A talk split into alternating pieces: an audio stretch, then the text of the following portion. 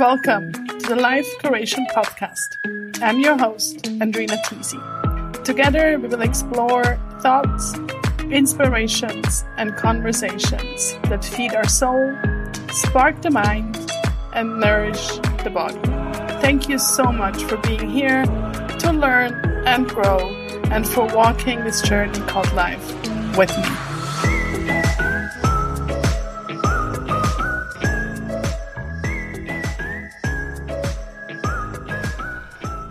Hi. So nice you're here. Maybe it's your first time. Maybe you've been here many times. And it's another episode of the Life Creation Podcast. And today I'm thrilled to share a conversation with you I had with Sandra Mikhail. Sandra is a gut specialist and we talk all about gut health. We talk about 4 pillars of health. She talks about her upcoming book, The Gut Chronicles. Super excited about that. We talk about her new podcast. We talk about trends. We talk about mushrooms, the ones we buy at the store. And yes, Sandra really has a big list of accreditations. Her passion really is to make Poo Talk salon chic, and that's what we're talking about today. And she is really specializing in digestive disease and supporting people to feel blissful in their gut. And we talk more about that. So, with no further ado, let's just jump over into the conversation I had with Sandra and be inspired, get ideas, and have fun.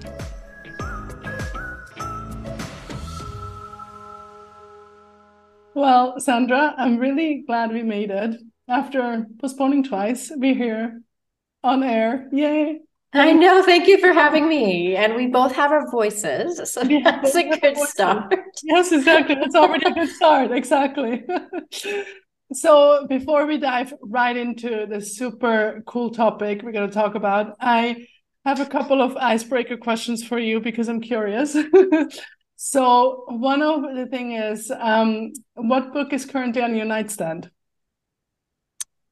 Do you know what? I just finished, well, it's no longer on my nightstand, The Paper Palace. I'm looking because I just put it behind me. And Lessons in Chemistry will be the next one on my nightstand. Wow. That sounds intense. So, I'm very cheesy. So in the evenings, I really like to read either like funny, comic novels or like romantic novels and keep all the hard, let's say, philosophical stuff to the day. But I'll give you some feedback about Lessons in Chemistry. It's been a book that everyone's been raving about, so I have no idea what to expect. I'm looking forward to hearing how you find it. And what is always in your fridge? Mushrooms. The edible, you know what I'm talking about, mushrooms. Yes, they are a staple in our fridge because of all the goodness that mushrooms bring. I'm not talking about magic mushrooms for those who are wondering. So keeping it, PG rated. No, mushrooms. This is probably like one sort of food that you always find in my fridge. Okay, I think I'll have more questions throughout our conversation about mushrooms. I used to have a mushroom allergy, so I have a little bit, I don't have it anymore, but I have a little bit of a weird relationship to mushrooms. So I'm curious to hear your thoughts more later on. Yes. And what is your favorite season? I would say, do I have to pick one? No. Well, spring and summer. Look, I grew up in warm weather. So whether it was just being in Dubai. So I was born in Australia and just moving to Dubai back in the 80s and 90s, where I just grew up on the beach by the water. And then even just moving back to Australia, I was always by some form of water. So that's sort of my natural healing element. So that I would say the warmth for sure. Yeah, we're moving into the right direction. I know, couldn't be fast enough, but hey, you know what? I am all for, Mother Nature doing its thing and what it needs to do. Totally. So your mission and your movement is to make Putak salon chic. So I love that. So I'm really excited to talk about that with you. And you have a book coming out in May, so almost in a month, right? Yes, we postponed, I think, initially it was going to be launched in April, but as with all, people who've written books, there's always some sort of a delay, but now it's coming out on the 25th of May. Exciting. So it's surreal. And in there, you are talking about a roadmap to blissful gut. And of course, we're not going to disclose the roadmap because people are going to buy the book. But what is a blissful gut and how does that feel? And I'm sure it's individual, but I'm sure you also have a little bit of a description of it and can kind of get people kind of hungry for feeling blissful in their gut. So I'm not sure if I'm setting myself up for failure, because actually people can go, hold on, can we actually have a blissful gut constantly? And the short answer is no, because at some point in time, we are going to get, we're going to pick up a tummy bug and just end up with diarrhea. We're going to experience constipation. We might get some reflux or heartburn. So I would say, could we have this blissful gut consistently? No, but could we have a template that we are, 80 or 90% of the time experiencing a blissful gut? Absolutely, yes. And what does that mean? So to me, a blissful gut is when all the major players within your digestive tract are working in synchrony and in harmony without one of them being chronically faulty. Okay. So one way I like to look at it is what would be the signs that my gut is healthy, or what would be the sign that I'm, on the path towards a blissful gut? One is not having digestive issues that are chronic or that require constant medical attention. So, for example, people with inflammatory bowel disease, this is an inflammatory condition divided into, let's say, two different conditions. There's ulcerative colitis and Crohn's disease. These are some serious gut conditions that will require lifelong medical management. Now, the other thing that I ask my clients to kind of think about is not experiencing chronic, uncomfortable and painful bloating. Now, we're all going to bloat. I don't want to demonize bloating, because I think that there's this expectation of us walking around with washboard abs, not ever being bloated. And that's almost impossible, because bloating is just, in simple terms, a physiological response to digestion. We all bloat. Yeah. Now, it is problematic when it is accompanied by other symptoms. So, for example, if you're bloated and you started noticing a change in your bowel habits, so you've got diarrhea all of a sudden, or constipation, or a mix of both, and or stomach pain. So this is what I would say, that bloating would be problematic, and it's been going on for, let's say, more than 3 weeks long-term, think about 6 months consistently. Another sign that I would say, if you are on the road to a blissful gut, is having a satisfactory poo. So what does that mean? Or having a good poo is basically when you're going to the bathroom, I would say ideally every day at the same time, and you're passing a sausage-like poo that is easy to evacuate without any straining and without any pain. And as the saying goes, about 70% of your immune system lies in your gut. And I know you probably want to ask or talk more about that, but when we get ill, it's not about, again, never getting sick, but it's how quickly you recover and how quickly you bounce back. So having a good recovery after an illness can actually be a sign that you've got a good gut. So these tend to be sort of the things that I like to discuss or talk about, or kind of paint a picture, because there's really no direct answer. There are certain signs and things that you need to look out for to judge whether you have a good gut or not. Well, I love it, because I think it really also takes a little bit the pressure out of, oh my God, I'm bloated again. Well, it's okay. And, or I kind of quote unquote fell off my wagon. Well, there is no wagon to fall off on. And I have this roadmap to kind of be like, okay, I feel discomfort or I was ill, but now I have this roadmap to kind of go right back to it and have and know kind of what to do. Exactly. And the whole purpose of the book, or especially when I talk about this sort of like the, I believe it's the last chapter, the roadmap to a blissful gut, is helping people create their own template based on 4 pillars. Mm-hmm. And they are mind, movement, nutrition, and sleep. Now, regardless of why people come and see us, whether it's for a gut condition or whether it's for, strength training, it's crucial that they address these 4, I would say, essential pillars to well-being and essential pillars to gut health. Because if you think about it, if one is off, it's a domino effect. Yeah. The others are going to be impacted.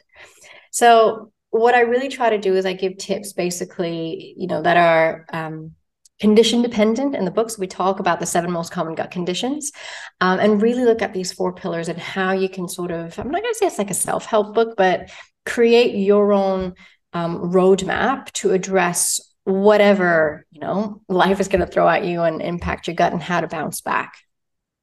Yeah. And I think one of the things you just mentioned is like, I think a lot of times still, a lot of people feel like, well, gut health, that has to do with food and what I eat, but there it's so much more. And you mentioned, the mind and sleep, and I think, and movement, of course, but I think there's so many different aspects to feeling well. And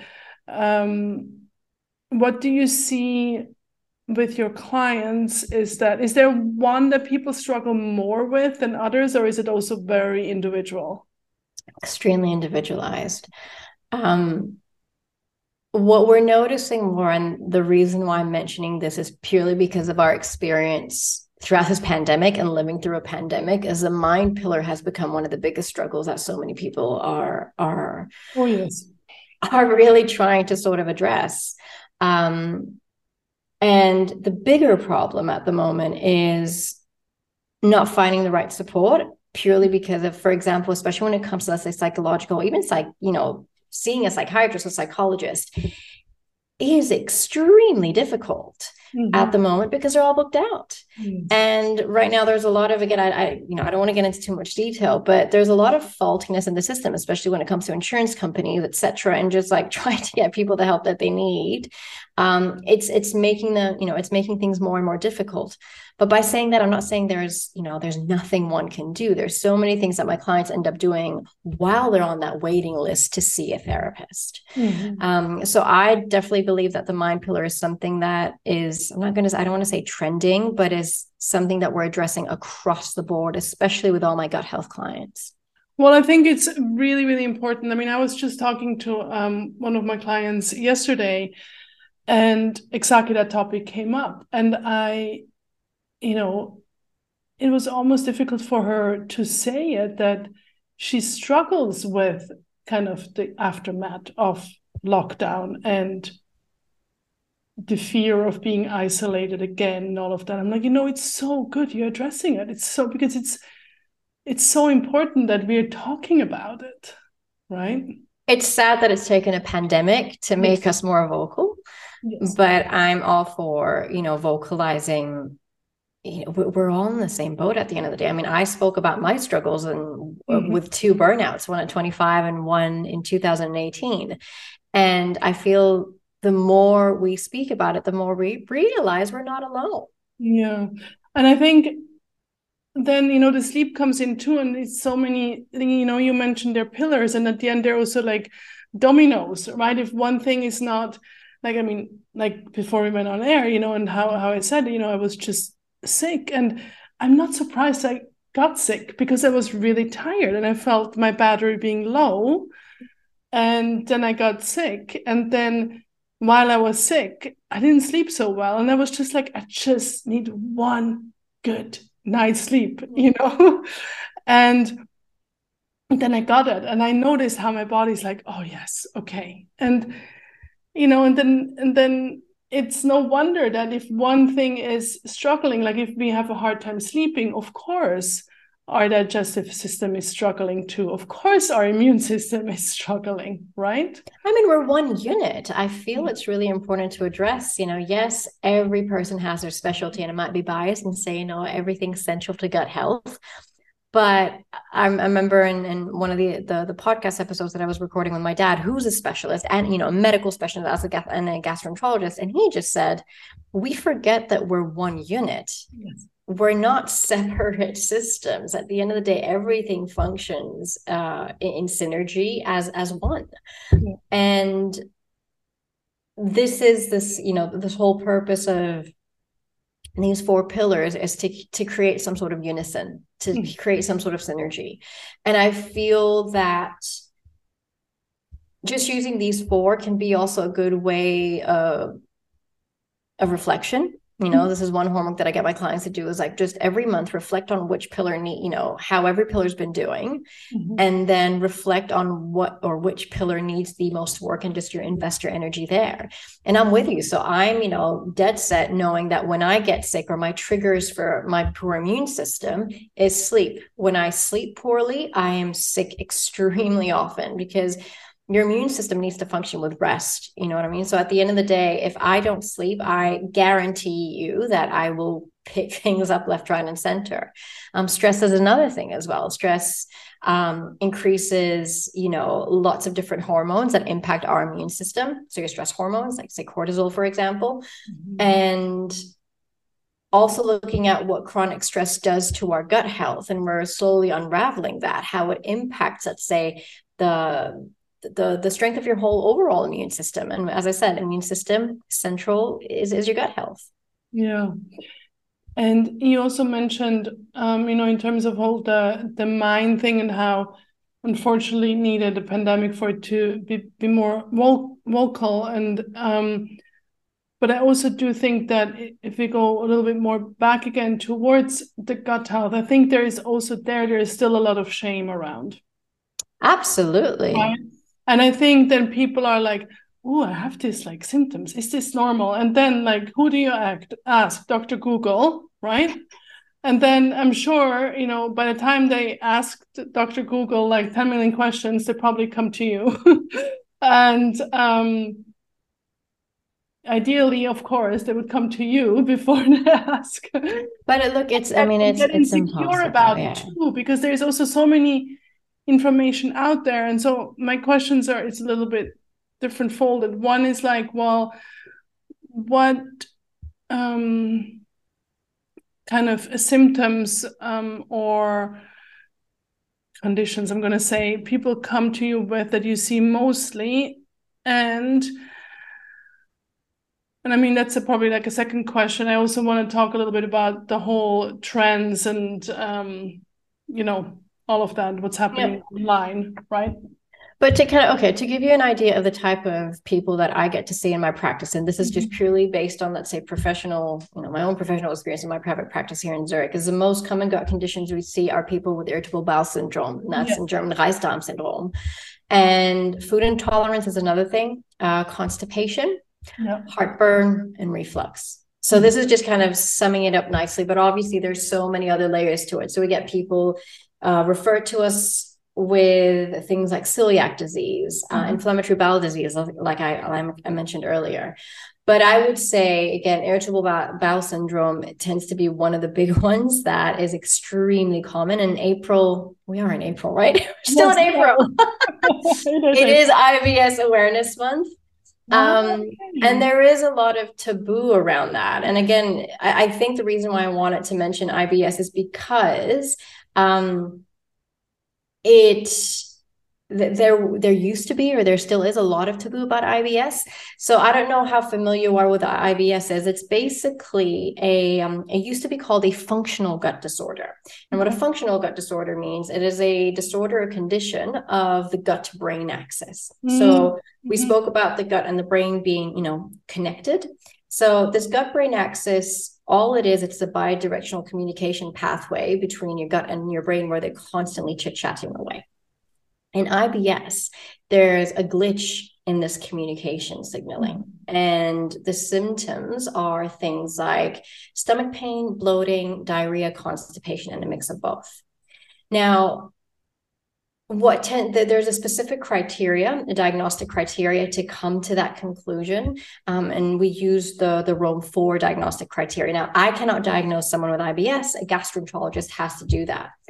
But the reason why I wanted to mention kind of the taboo, this whole term functional gut disorders had a really bad taste or name to it, purely because people felt like it was less legitimate than an organic disease, meaning in IBS, anatomically, there's nothing wrong. Yeah. Your doctor will do all the tests. They will do an endoscopy or gastroscopy. Basically, that's when they put a camera down, and there's nothing wrong. But you're still experiencing very, very real symptoms. Mm-hmm. So people felt stigmatized, I mean, including myself. So I was diagnosed with IBS when I was 25. And, you know, the famous 4 words, it's all in your head, will come up. Yeah. And it's extremely frustrating. And I feel it minimizes the condition and the severity of the condition.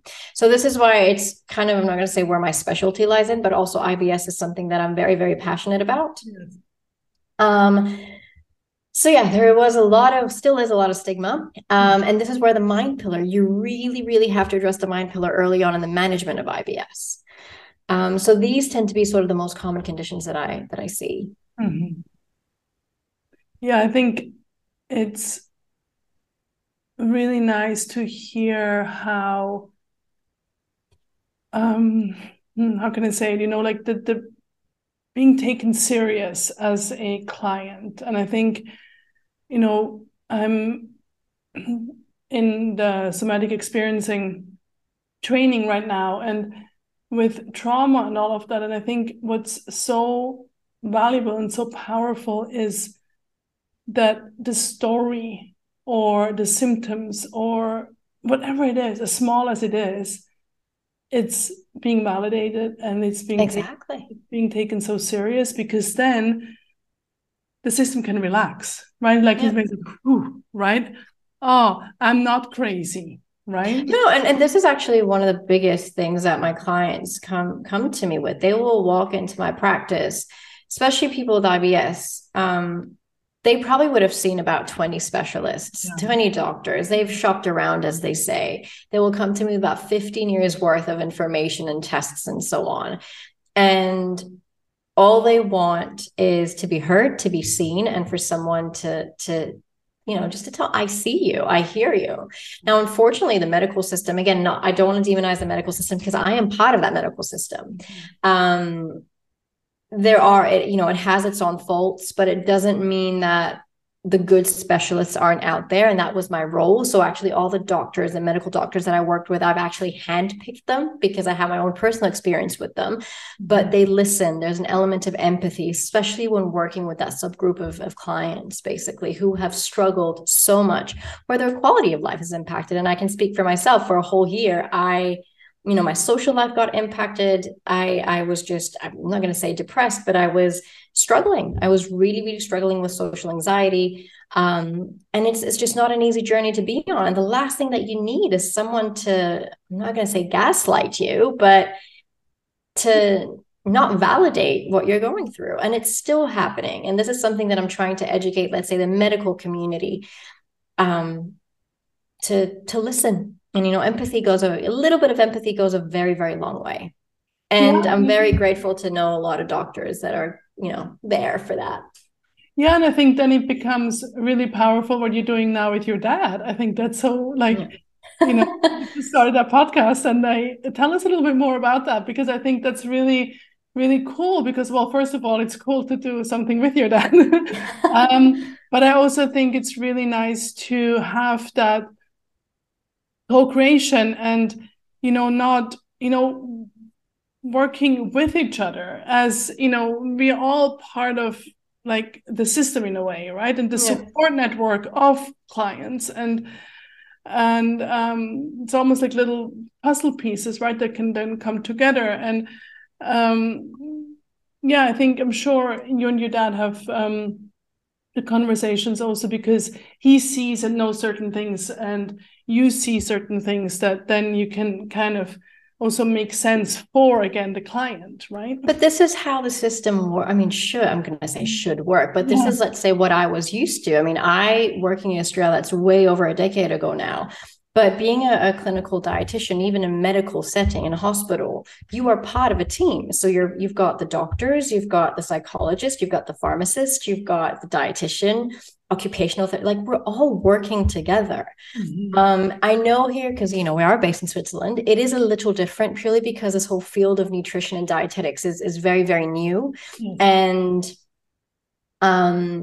unlike other places, let's say, you can specialize. So I've specialized in gut health. A lot of my training was around that. All the clients that I see are around that. So there's a lot of, you know, formal education that goes into it and experience as well. So I think my dad and I actually worked at some point together when I was back in Dubai. We worked in the same clinic. And it's just, you know, your patients feel really well looked after because everyone is on the same page. And this is what I try to create here as well. So with all the doctors that we work with, and let's say the gastroenterologist that I work with, there's communication back and forth. There's something not working. I'm the middleman, as much as, you know, I don't want to call myself that, but I'm, let's say, the care manager or the case manager that sort of, yes, I deal with all the nutrition side of things, but I create that unison or that communication between the therapist, the specialist, you know, my client and myself. And at the end of the day, we all have one end goal, is our patient's well-being or our client's well-being. Exactly. Yeah. So it needs to work this way. Mm-hmm. Yeah. And now going into a little bit of, you know, what I touched on before, you know, people are asking Dr. Google, and, you know, there is so much out there, which I think in one way it's really good because it also can take a little bit away of the shame because people are sharing what there is, and people notice that, oh, I'm not alone. But I think there's a fine line of misinformation or misinformation. So maybe you have some insights on that, as well as maybe something that you're really excited about, what you see coming in terms of gut health. And because there's so much happening. I mean, like in the last 10 years, so much happened in that field, right? I'm sure you see also a little bit more into the future, as, for example, me or, you know, our listeners, what is kind of on the horizon that's coming up in that field. So if we want to talk about misinformation and pseudoscience, do you know what? I feel like it's not just Google, but I really do feel like social media is a rabbit hole of misinformation, especially when it comes to gut health. I mean, everyone and their mother is an expert at the moment, whether it's nutrition, whether it's gut health, but you do see that trending and hip and happening because this is where all the money is. And this is where all, let's say, the future lies, but it can be very, very dangerous. And I actually like to use, an example of a very hip and happening trend and how that can backfire, and that's celery juice. I'm sure you've heard of, you know, people juicing, and especially when it came to celery juice and where that originated from. Mm-hmm. Not to mention specific accounts or names. Again, you know, there's that particular individual who's made millions because of that specific trend. And now, you know, I'm actually blocked off their platforms because, again, I always like to create dialogue, and it's not about showing me the evidence or proof, but just having a back and forth conversation. So here's the thing. So I'll give you to maybe one story about celery juice. As I mentioned earlier, you know, our whole digestive system works in synchrony, and that's the same thing with food. We cannot pinpoint to one specific food that's going to be a miracle food. And this is why I absolutely hate the term superfoods. Food works in synergy. Celery juice has been put on this pedestal like a cure-all sort of concoction, which is really, really not the case. Yes, it is absolutely hydrating. It does have, you know, different minerals and vitamins, but there is absolutely no way that I would ask people to ditch medication and substitute that with such a juice. So one day I am in my practice, and I was talking to someone, so one of my clients, and she was just asking for a friend that she read that, you know, the person's book and how celery juice is extremely important. And her friend was currently undergoing chemotherapy. So she was a cancer patient. And what she did is she decided to stop her treatment and just go on the juice cleanse and start, juicing celery and drinking celery juice for weeks. And basically she was telling her friend, who was my client, that I think it's working because my poo is black and there's just so much stuff that I'm, probably getting rid of all these toxins. And I remember telling her, I was like, if your friend is pooping, if her poo is black, that is a sign of internal bleeding. So she will need to actually go straight to her doctor in emergency to see what's going on. And lo and behold, she was actually, she had internal bleeding, and basically the cancer was metastasized. So that means it spread to different parts. And this is actually not an uncommon story. I think the issue that I have with these trends and the dangers of them is they do take advantage of the two, I believe, are the most vulnerable subgroups of people, where many may think medicine has failed them, right? And they're people with cancer, so oncology patients, and people with autoimmune diseases, purely because we're not there yet. We don't know. There's a lot of things that we don't know. But then you have all these people that will come out of nowhere and say, we have the answers, we can treat you. Well, and behold. And I think this is where I, people might, and I'm, as I said, I've spoken about this out loud, so I'm not surprised if people are going to come back with arrows and daggers and go, how do you say that as a dietitian? But I believe with these two subgroups of people, I cannot use the word food is medicine, because food is not medicine in that case, because it can truly kill them if we go. It is a very overly simplistic message. Yeah. So even when it comes to gut health, even when it comes to looking after your gut, there's absolutely no promises there. I cannot tell, medicine has its role, nutrition has its role at the end of the day. And it's a nice synchrony of both. The problem that we're seeing nowadays is we're going to two extremes. We're either over-medicating or we're ditching that completely and going to the other end of the spectrum. And I feel like it's really important to create a nice balance between the two, even when it comes to gut health. So there's so many things that I use. Mushrooms, I mentioned one. Mushrooms have been used for centuries as, again, I don't want to call them superfood, but they are amazing in terms of what they do, for our system as a whole, whether it's been used, for centuries with Chinese medicine. But what we're uncovering now, again, the science, yes, is catching up with all these, ancient practices, is that, for example, mushrooms have these compounds called beta-glucans. These are type of fibers that we know nourish our inner ecosystem. So these are the microbes that live within our digestive tract. And basically, when our gut bugs start to digest these compounds, they start to produce these byproducts of fermentation. We call them short-chain fatty acids. You don't need to know the big name. But these byproducts of fermentation, and this is where I believe the future is going to lie, we're starting to see the power of these, let's say, components of digestion or components of our gut microbes fermenting them.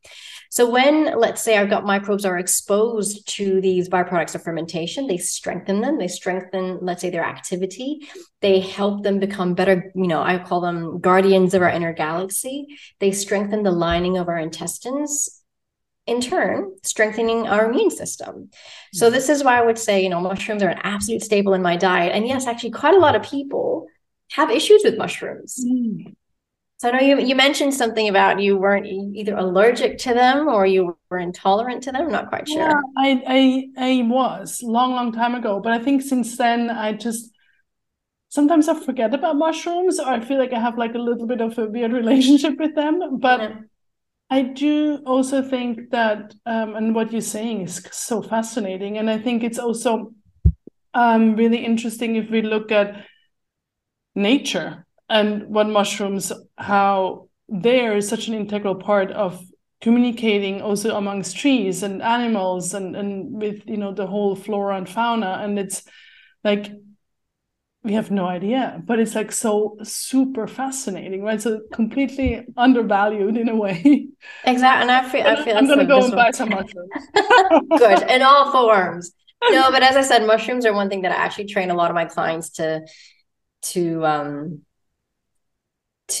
include more of on a day-to-day basis. Just like, onions and garlic can be a staple of many people's diets, especially in, cooking. But I always say, just add some mushrooms there every single day. and, watch your gut get a little bit better. I'll do it.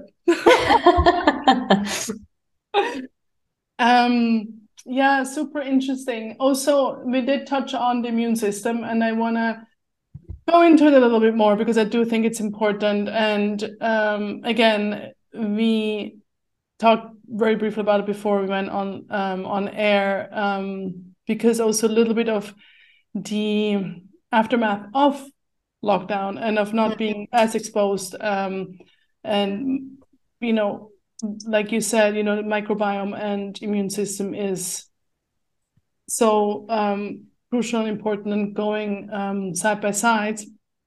What can we do to, I guess lockdown is over, hopefully forever.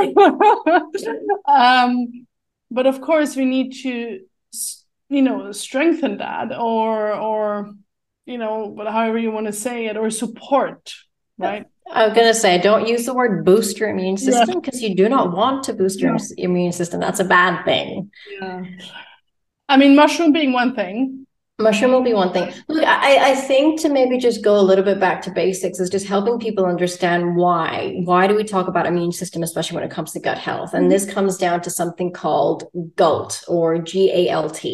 And what that stands for, it's called gut associated lymphoid tissue. It is located in our digestive tract. And basically this is why we consider 70% of our immune system to be located in our gut. What this is responsible for, basically, just helps your, let's say, inner ecosystem or your cells identify who's friend and who's foe. And it regulates things like your immune response and allergic reactions. Mm-hmm. So then if you had to look at, let's say, all right, what are the most important things that we need to know when it comes to the immune system and gut health? So one point that I always say, I list them as observations, and I even talk about these in the book, but one is that our immune system is actually regulated by our bacteria from birth. Mm-hmm. The other thing is achieving a healthy, let's say, bacterial balance in our gut is essential for a well-functioning immune system. And this is maybe where we talk about this whole term of an imbalanced gut microbiome, or as we call it, let's say, dysbiosis. So basically this is where we say, okay, maybe you might have more harmful than beneficial bacteria. And what we're seeing is that having an imbalance or dysbiotic microbiome can cause disease, things like autoimmune conditions, for example, or inflammatory conditions. So there are certain things within our control to help support our immune system. And maybe this is a different way of looking at it. A lot of people would say, yes, load up on the vitamin C. Let's get some zinc in. Here we are, picking out individual nutrients left, right, and center. But I would say, again, start by looking after your gut. Apart from mushrooms, we talk about fiber a lot. So fiber is the backbone of all plant foods. And basically what fiber does, fiber remains, when we consume it, it remains relatively unchanged or undigested or resists digestion up until it reaches our large intestine, and it feeds our inner microbes. And this is, remember how we spoke about these byproducts of fermentation. So this is why it's important to have all these different fibers coming in so that our gut microbes start producing all these different byproducts of fermentation that are extremely important for strengthening your immune system. That's one way to look at it. So apart from, mushrooms and fiber, I always talk about diversity. So plants, making sure you consume, I would say, 30 plant ingredients per week. 30. So 30. So the magic number is 30. So people are saying, hold on, where does this 30 come from? Mm-hmm. There was actually a study called the American Gut Project. And basically what they discovered is that people who consumed 30 or more plant foods per week had a more diverse inner ecosystem or a more diverse microbiome.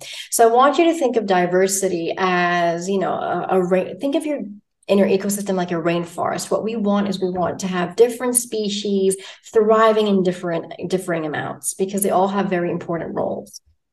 Mm-hmm. So those who ate 30 or more had a more diverse microbiome than those who ate 10 or few plant foods per week. And the reason why I'm focusing so much on diversity, because what we're starting to see in terms of the science is, if I ask you, what do allergies, autoimmune diseases, irritable bowel syndrome, depression, anxiety, what do all of these have in common? Is poor microbial diversity. So we're starting to see that people with these conditions don't have this thriving rainforest, that inner garden. So this is where we want to say, right, the shift should be in terms of, getting that diversity going. So 30 plant foods per week is mushrooms. We'll come to that. We'll add as part of your 30. And one way to look at it is, think in terms of groups. So rather than thinking from, have your 5 a day thinking, we're thinking, right, how do we get those 30 plants per week? Think of how many vegetables you've consumed. Think of how many fruits you've consumed that week. Legumes. So these are your beans, lentils, and chickpeas and soy products. Think about your nuts and seeds, your whole grains and cereals. And also don't forget your herbs and spices. Mm-hmm. So I do get my clients to do a little bit of an exercise to get their baseline score. And based on that, we start to work towards that score of 30. And you do start noticing a shift in their gut health too. So this is where I would say, gut health is all about inclusion and not exclusion. And unfortunately, a lot of the media and social media and, all that pseudoscience that's going out there, when it comes to, I need to look after my gut, it's all about what should you be eliminating or cutting out to feel better. Mm-hmm. So is it like, for example, and I'm not sure if that's true, but I think I read somewhere, like, for example, if let's say tomato.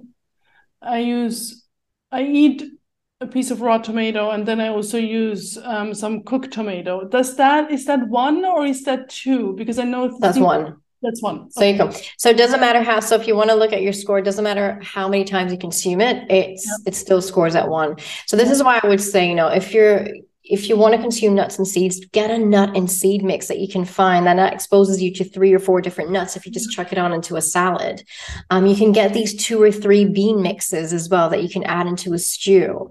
So that would be one step, one way to look at it is just to, and even just frozen vegetables, right? I mean, people demonize frozen produce so much, but actually I think they're a fantastic addition to one's kitchen. And it makes your life so much easier because in one pack you have like 3 to 5 different veg.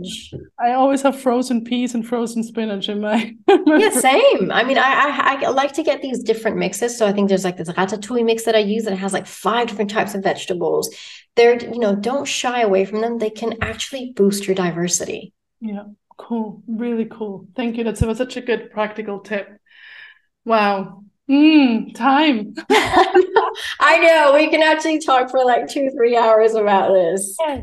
So, besides your book and besides the podcast with your dad, what are you really excited about? And spring is coming and summer is really close. Look, honestly, there's nothing new that I'm excited about. I think I was really reflecting, coming out with this podcast felt like it came full circle. Yeah. Because I've got the book. I actually have a tea blend as well that I launched last year. Cool. And again, it was purely for marketing purposes. Like I just wanted to create brand exposure, but it sold out because I knew it worked. So it's basically a tea blend for turbulent tummies, and it's again and for bloating or people who struggle. But the thing is, at the end of the day, I feel like I'm at a place where I feel like I've come full circle, and it's just a matter of helping each of these elements that I've launched or I worked so hard towards to just move them forward. So there's like, I'm not doing anything new. No. I'm just, I think I'm looking forward to a little bit of stability. This is one thing, and again, just like you mentioned, after this whole turbulent time during a pandemic, I just want uneventful, boring, I don't want to live through any historical changes anymore. I just want mundane. And I know a lot of people agree with that. Well, I think it's our nervous system also asking for that. Absolutely. Yeah. It's, I feel you know, as I said, I just don't want to live through any historical moments anymore. I think we've been kind of thrown into it, and we just found it very difficult to process. And as actually, you know, as humans, we're not programmed to process all the information that we're being exposed to. Mm-hmm. So for me, it's, yeah, as I said, I think I've learned the hard way, but I think I would say I feel the most balanced I've ever been. And this is something that I really help my clients work towards. You know, it's about redefining what balance means to you, because it's never static. It's going to keep shifting, but you just need to, as I said, figure out your template and keep redefining what it means to you, depending on where you are in your life. Thank you so much. I think that's a really good note to end. And of course, we're going to link the book, the tea, the podcast, everything else. And, super excited, and thank you so much for sharing all that you shared. We could go on for another hour, but maybe another time. Thank you so much for having me. And yes, if anyone has any questions, you know, I don't bite, so please do feel free to reach out. Thank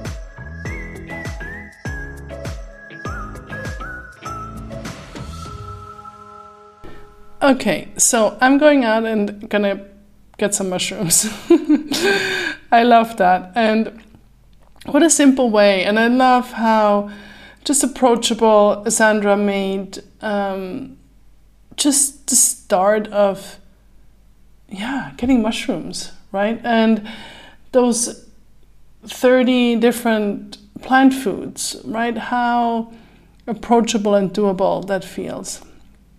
You find all the links we mentioned in the show notes, from her upcoming book, all her online courses as well, her offerings, of course, she has in Zurich, as well as the tea and the podcast. So check it out, and also hop over to Apple Podcasts and Spotify and hit those magic stars. Leave a review. That really helps this podcast and my guests to be found and be heard, and for this life creation message to get out there.